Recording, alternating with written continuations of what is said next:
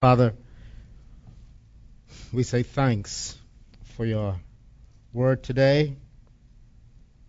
We have a deep sense of expectation because this is your word.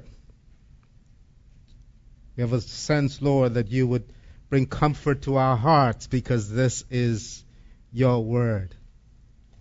Thank you for faith to believe today we have a sense, Lord, that you would set our minds aright because this is your word.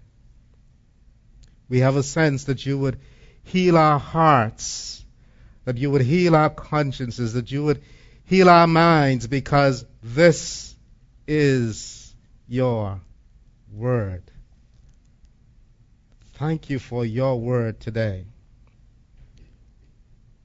Lord, you are able to use vessels, Lord, of all kinds, of all shapes, of all types. And so we bow, O Lord, in this moment in humility before you and in the presence of these people. And we ask, O Lord, that you would use this vessel today. In the name of Jesus we pray and for your glory. Amen. Amen.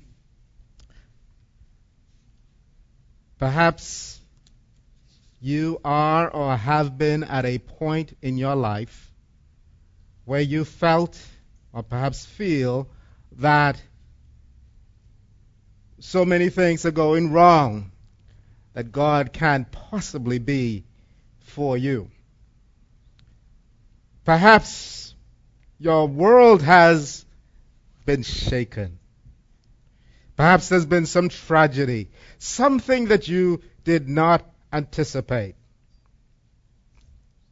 Perhaps there are things that you've been praying for and they just have not happened. And you've asked the question, could God possibly be for me? Could he be for me? Or is God against me? I believe you live long enough, you're going to ask these questions. And I suspect that you, if you haven't done so already, you're going to ask them multiple times in your lifetime. Is God for me? Or is he against me? Today we, we're going to explore eight of the most inspiring verses in what is perhaps the greatest chapter in the Bible. The essence of these verses is this God is for us. Stated another way, God is on our side. And stated even more extensively, it is this He is all that we need for salvation. Indeed, beyond that, He is our salvation. He provides the road for our salvation and keeps us squarely on that road until we get to our destination. God is for us. In a moment, we are going to consider that truth under four headings. The truth being God is for us. Let us turn in our Bibles to Romans chapter 8. We will read verses 31 through 39. Romans chapter 8, where we will read verses 31 through 39. Paul writes in this wonderful chapter, in verse 31. What shall we say to these things? If God is for us, who can be against us? He who did not spare his own son, but gave him up for us all, how will he not also with him graciously give us all things. Verse 33 Who shall bring any charge against God's elect? Who shall bring any charge against God's elect? It is God who justifies. Who is to condemn? Christ Jesus is the one who died. More than that, who was raised, who is at the right hand of God, who is interceding for us. Shall separate us from the love of Christ? Shall tribulation, or distress, or persecution, or famine, or nakedness, or danger, or sword? As it is written, For your sake we are being killed all the day long. We are regarded as sheep to be slaughtered. No, in all these things we are more than conquerors through him who loved us. For I am sure that neither death nor life, nor angels nor rulers, nor things present nor things to come, nor powers, nor height, nor depth, nor anything else in all creation will be able to separate us from the love of God in Christ Jesus our Lord. What a beautiful passage. I am persuaded, I am sure that none of these things shall be able to separate us from the love of God in Christ Jesus. Paul begins this section of his letter to the church with this question in verse 31 What then shall we say to these things? What shall we say to these things? Obviously, to adequately respond to that question, we must have a sense of what these things are. What are the things Paul is referring to?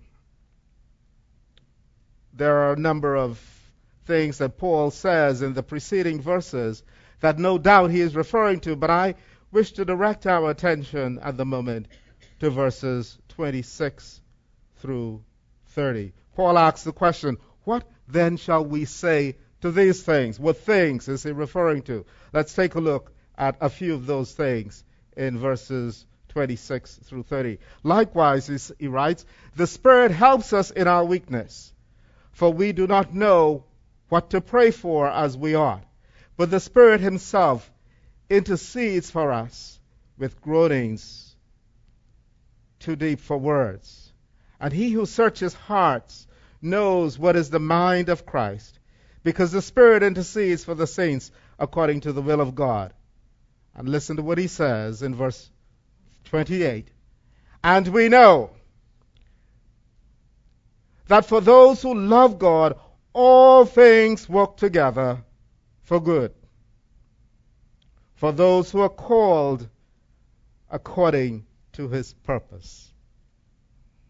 And 29 he writes, For those whom he foreknew, he also predestined to be conformed to the image of his Son. Let's read that again. For those whom he foreknew, he also predestined to be conformed to the image of his Son in order that he might be the firstborn among many brethren. And those whom he predestined, he also called. And those whom he called, he also justified. And those whom he justified, he also glorified. What then shall we say to these things? What shall we say to these glorious things? That Paul writes about. What shall we say to the fact that all things, all things, he didn't say that all things are good, but he said all things work together. They work together for good, for those who are called according to his purpose. Then greater than that, he says, for those whom the Lord God foreknew, he predestined to be conformed to the image of his Son, so that he, his Son, might be the firstborn among many brothers.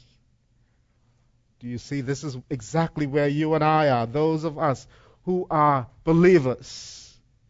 We have been chosen, we have been elected, we have been predestined, we have been called, we have been justified. We have been justified. What shall we say then to these things? Paul asks the question.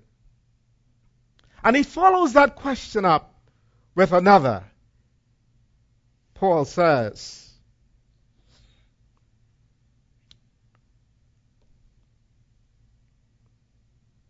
If God is for us, who can be against us? If God is for us, who can be against us? And here Paul asks what we would regard as a rhetorical question. That is a question asked to make a point. Paul asks this question not because he didn't know the answer or expecting that perhaps someone would respond to him. It is a rhetorical question, one that is asked to make a, a point, not to elicit an answer. A rhetorical question might be a way of suggesting something. Here, Paul is suggesting something to us. If God is for us, who can be against us? Now, it's important that we examine very carefully that very basic question, which forms the basis of our message. Paul is not here writing about uncertainty. When Paul says, if God is for us, who can be against us?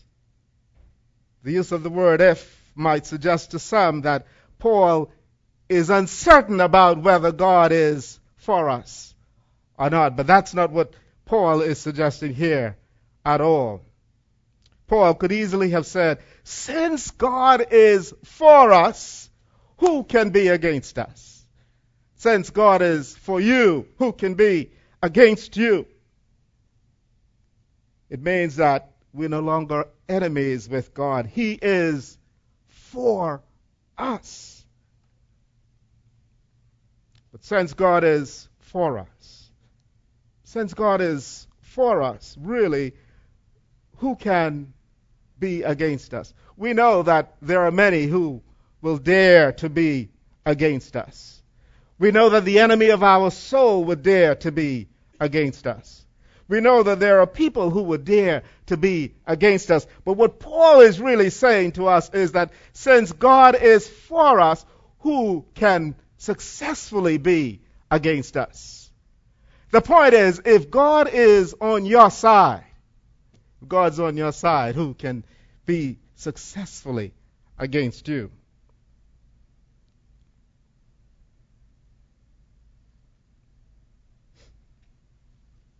The answer is no one or nothing. If you are a believer today, God is for you. We heard it being testified earlier today that God is for you. Yes, God is for us. If God is for you, then ultimately, ultimately it does not matter who's against you. You will be saved. Paul is here seeking to evoke in us with these words a certainty of our eternal salvation. The steadfast love that we heard about in Psalm 103, from everlasting to everlasting. Paul wants us to be certain of our eternal salvation. Since God, who is sovereign, who is omnipotent, is for us, who can be against us? But how is this truth? How is the truth that God is for us? How is that truth manifested in our lives? What does that look like? What does it look like? Paul provides four compelling answers by posing four rhetorical questions. Number one, how is it manifested? What does it look like? Number one, God is our source. Consider verse 32. Paul says, He who did not spare his own son, but gave him up for us all, how will he not also with him graciously give us all things? Here, Paul asks another rhetorical question How will he not also with him give us all things? The language here suggests that there was a price paid by God's Son, Jesus. For Paul says here that God did not spare his Son. You see that? Paul writes, He did not spare his own Son. So there must have been a price, a, a significant price we know that Jesus paid for us. It was a significant price. God spared absolutely nothing. He gave his son for believers. God is the one who owns all things and he is for us. How then will he not give us all things? Having given us Jesus Christ, having not spared his own son for us, even while we were enemies, how will he not also with him graciously give us all things? See, the point that Paul is making is that God did not spare his own son, the apple of his eye, the one whom he loved. He spared not his son for us. And having done that, Paul asks, how will he not with him graciously give us all things? In Ephesians 1 11 and 12, we find these words In him we have obtained an inheritance, having been predestined according to the purpose of him who works all things according to the counsel of his will, so that we who were the first to hope in Christ might be to the praise of his glory. We have obtained an inheritance, having been predestined according to the purpose of him who works all things according to his counsel. Yes, indeed, we are joint heirs with Christ, as Romans 8:17 tells us.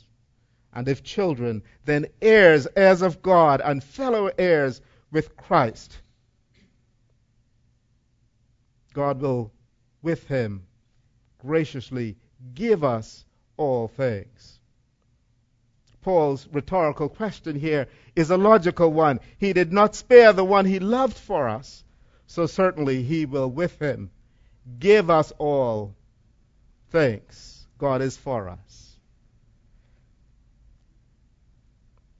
God gave the one he loved for us.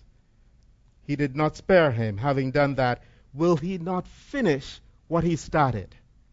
That's the point Paul makes. He's going to finish what he started. God's sacrifice of his son is evidence of his love for us. It is evidence of the fact that God is for us. His sacrifice, him not sparing his son for us, is evidence of the fact that God is for us. And then in verse in verse 33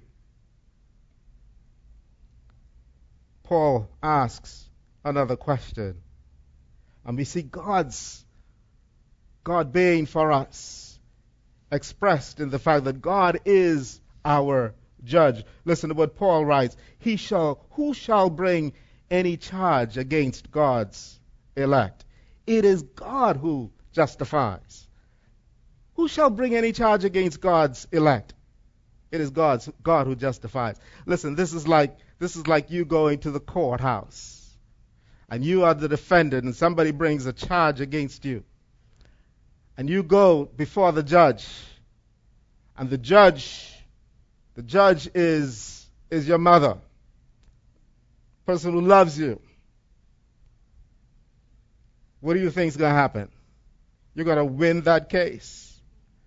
And Paul says, Who shall bring any charge against God's elect? It is God who justifies. Paul asks, Who will bring a charge against God's elect?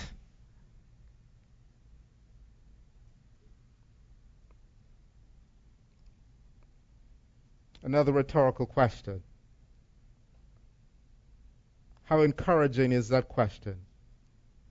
Perhaps you are experiencing challenges like the Apostle Paul mentions in verse 18 of this chapter. He says, For I consider that the sufferings of this present time are not worth comparing with the glory that is to be revealed in us. Paul, the Apostle Paul, the author of much of the New Testament, was experiencing all kinds of challenges. But Paul recognized that God was for him, and indeed God is for us. But perhaps your challenges are different from Paul's. Perhaps your challenges, perhaps your challenge might be related to finances or might be relational. Perhaps there might be a besetting sin. But whatever the issue is, Paul asks the question whatever the issue is, when you stand before the judge who has elected you, who has predestined you, Paul asks the question who can bring a charge? And the truth is that many can bring charges. And we know the enemy of our soul will bring a charge. But Paul really asks the question who can bring a successful charge against God's elect?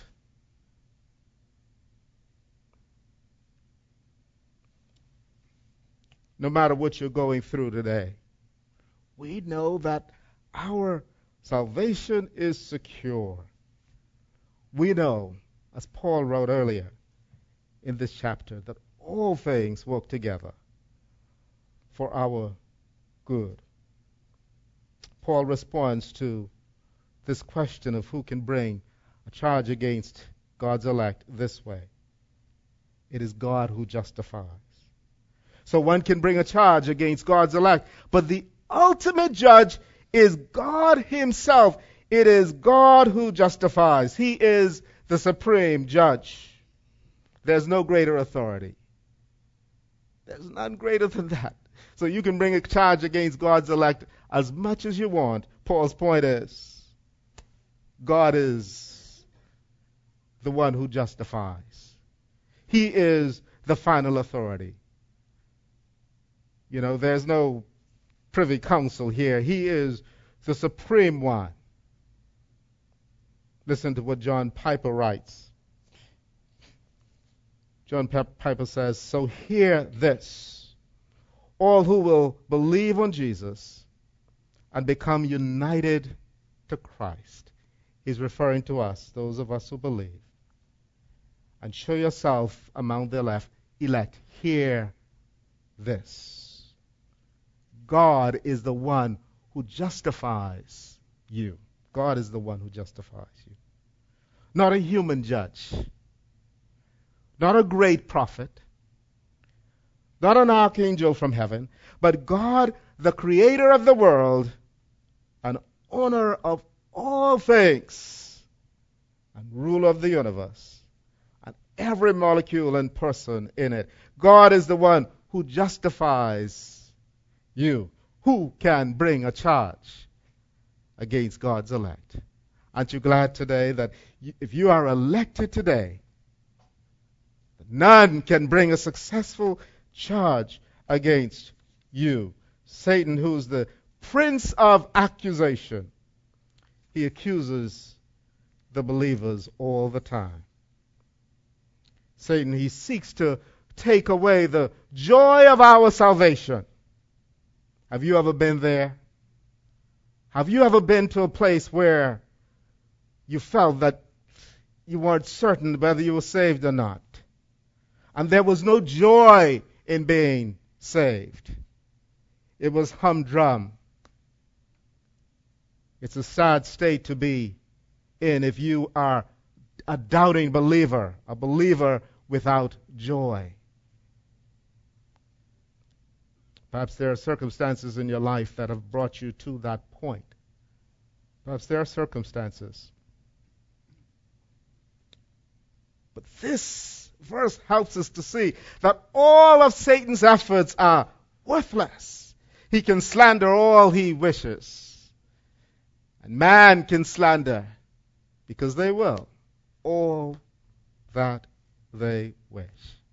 But we know that there is no condemnation to those who are in Christ Jesus. What a place we find ourselves in. That God is for us. That is the point. God is for us. We see in verse 34 that Paul asks another rhetorical question. And here he helps us to see that God is our advocate. This is the question Paul asks Who is to condemn? Who is to condemn? And in this case, Paul answers in, three in three different ways. Paul says Christ Jesus is the one who died. More than that, who was raised, who is at the right hand of God, who indeed is interceding for us.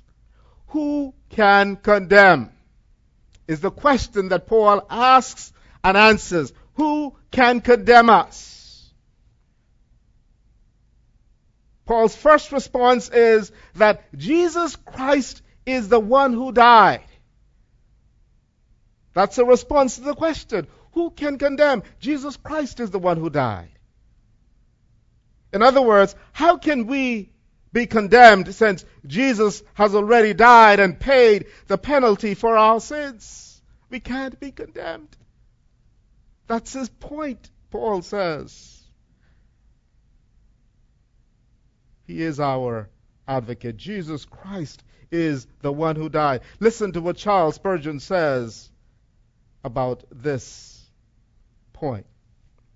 He writes, The whole shower of divine wrath was poured upon Jesus Christ's head, that the black cloud of vengeance emptied out itself upon the cross, and that there is not left in the book of God a single sin against a believer nor can there possibly be even a particle of punishment ever exacted at the hand of the man that believeth in Jesus. For this reason, that Jesus has been punished to the full. In full tale hath every sin received sentence in his death. Every sin. He hath suffered the just for the unjust to bring us to God. And now, if you and I are enabled this morning to go beneath the bloody tree of Calvary and shelter ourselves there, how safe are we? How safe are we? Who is to condemn us? Christ is the one who died. Christ is the one who died but who can condemn us? So one might seek to condemn us in various ways, but we can always answer the question Christ died for me. When someone seeks to condemn you, you can always respond that way. What sin torments your soul? What sin torments your soul? Christ died for you. Christ died for you. Charles Spurgeon writes further When I think of my sin, it seems impossible that any atonement should ever be adequate. But when I think of Christ's death, it seems impossible that any sin should ever be great enough to need such an atonement as that. there is in the death of Christ enough and more than enough. There is not only a sea in which to drown our sins, but the very tops of the mountains of our guilt are covered. The very tops of the mountains of our guilt are covered. Who can condemn us? Who can condemn us? Christ died for us. But Paul goes on to say, more than that. Paul says, Who can condemn us? Christ died for us, yes. But more than that, more than that, Christ was raised from the dead. More than his death. Yes, more than his death. Paul here is saying that we cannot be condemned not only because Christ died for us, but more than that, he was raised from the dead. Christ's death was punishment for our sins, but his resurrection was public acknowledgement that the debt was paid in full. The cross was his punishment, but his resurrection was evidence of its sufficiency. More than that, he was raised from the dead. And then Paul makes a final point in this section. He says, He, Christ, our advocate, is at the right hand of God, and He is interceding for us. Who can condemn us? Who can condemn us when our advocate is at the right hand of God, interceding for us? who can condemn us? He is in a position of authority and power, and he intercedes for us. God is for us.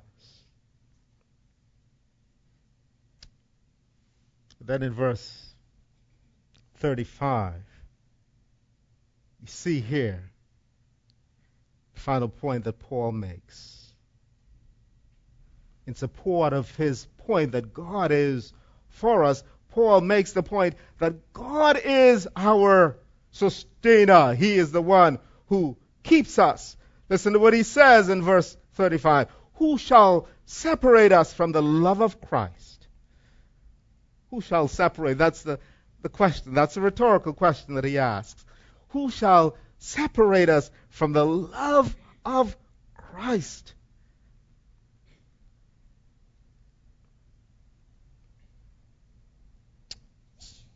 Here, Paul makes a very fundamental supposition that Christ loves us. He says, Who shall separate us from the love of Christ?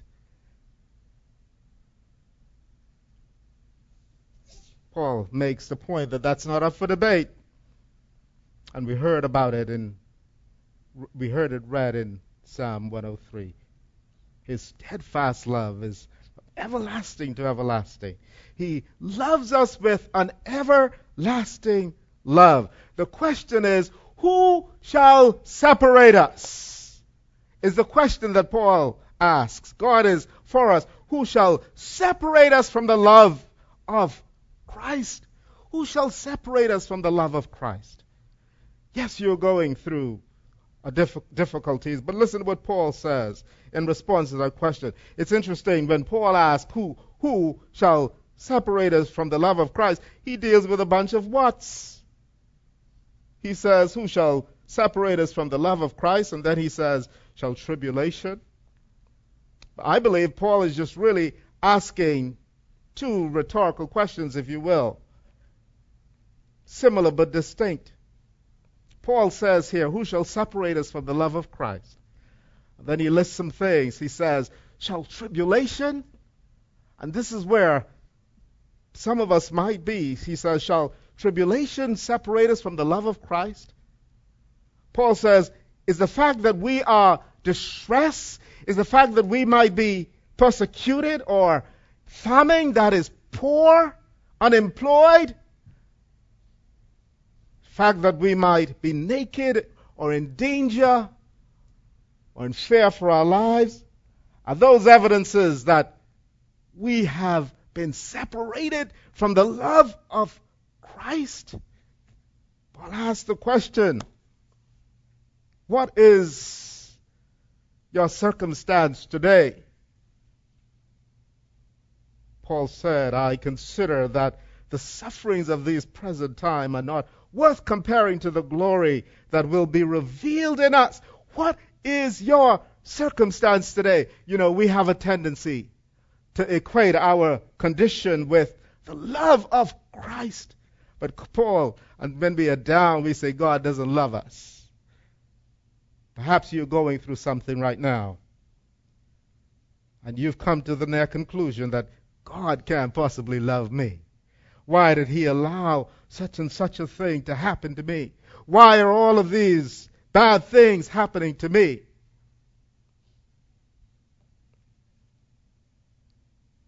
Paul says, Shall these things separate us from the love of Christ? I believe that's the way he asked the question. Shall these things separate us from the love of Christ?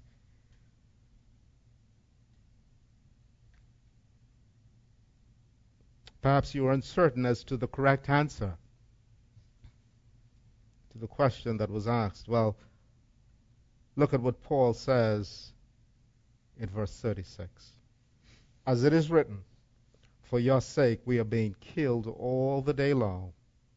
We're regarded as sheep to be slaughtered. Paul did not have an, an easy ride either. Moreover, consider verse 37. But look at verse 37. Look at what he says here. No, in all these things, we are more than conquerors through him who loved us. Paul says we're not just conquerors. We don't just win. He says we are more than conquerors through him who loved us. Paul reminds us in the in this chapter, Romans chapter 8, and I encourage you to study it and to pay real attention to it. Paul reminds us that all things work together for our good. They work together for our good, Paul says. He doesn't say that all things are good. And you know, I was thinking about that driving here today. Because I know if you're like me, there are some things that you go through from time to time and you say, that can't possibly be good. And you know, I considered um, a chef who might be cooking. And sometimes, you know, you won't just take a, a spoon of salt and put it in your mouth. But when you mix the salt with all of the other stuff, all of the other ingredients, it all comes together. It comes together. And you know, and sometimes we don't understand what, what God exactly is doing, but Paul reminds us that all things work together for our good. And we are more than conquerors. Shall anything separate us from the love of Christ? Is there anything that you are going through, any experience that you have, that is evidence that God doesn't love you anymore? Paul says, No, no, no, there is nothing. Paul concludes chapter 8 with these words For I am sure you know, I like the way the King James writes it. King James says, I am persuaded, I am persuaded that neither death nor life, neither death nor life, nor angels nor rulers, nor things present, nor things to come, nor powers, nor height, nor depth, nor anything else in all creation will be able to separate us from the love of Christ, of God in Christ our Lord. Paul says, listen, takes us all the way back to verse 29. For those whom he foreknew, he predestined to be conformed to the image of his Son. And those whom he predestined, he also called. And those whom he called, he also justified, and those whom he justified, he also glorified. And Paul tells us, Paul tells us that nothing, there is nothing, I am persuaded that death nor life, nothing in death, that death can't separate you. Nothing in this life can separate us from the love that is in Christ Jesus. I'm persuaded that angels, the rulers, nothing that is supernatural, nothing, nothing that is to come, nothing that is present or to come, no power anywhere, nothing in heaven, nothing in earth. And if that were not enough, he said, anything else in all creation, because this is not an exhaustive list, he's saying, I don't care what it is. God takes a hold of you. That's an eternal hold. When He loves you, He loves you forever. That's the point Paul is making. And there is nothing, there is no one or no circumstance, no condition that can ever snatch you from God's hand.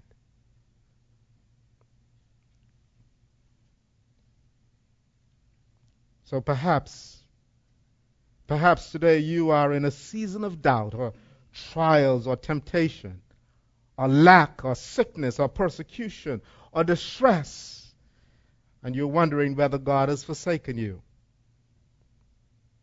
Perhaps you don't have a job.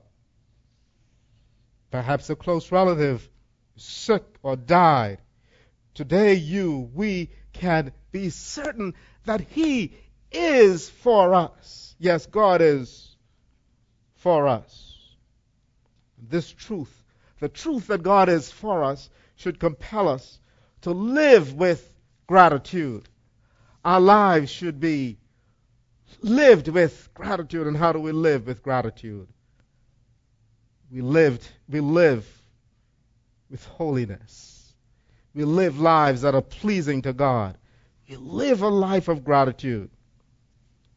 But how else should we? This truth com- should compel us to live. It should compel us to live in hope, not in despair. We should live in hope and not in despair, in faith. Faith should have a smile on your face. And the world should know that you are joyful despite the apparent circumstances in your life. Should live with joy and not under condemnation. Oh, to live under condemnation is a terrible way to live. As a believer, it's a terrible way to live. You should live humbly and not arrogantly, knowing that it is the Lord who does these things for you. It is the Lord who is our provider. It is the Lord who is our judge. It is the Lord who is our advocate. It is the Lord who is our sustainer. It is He who whose love will never let us go, no matter what the circumstances are. God is for us, who can be against us? Let us pray.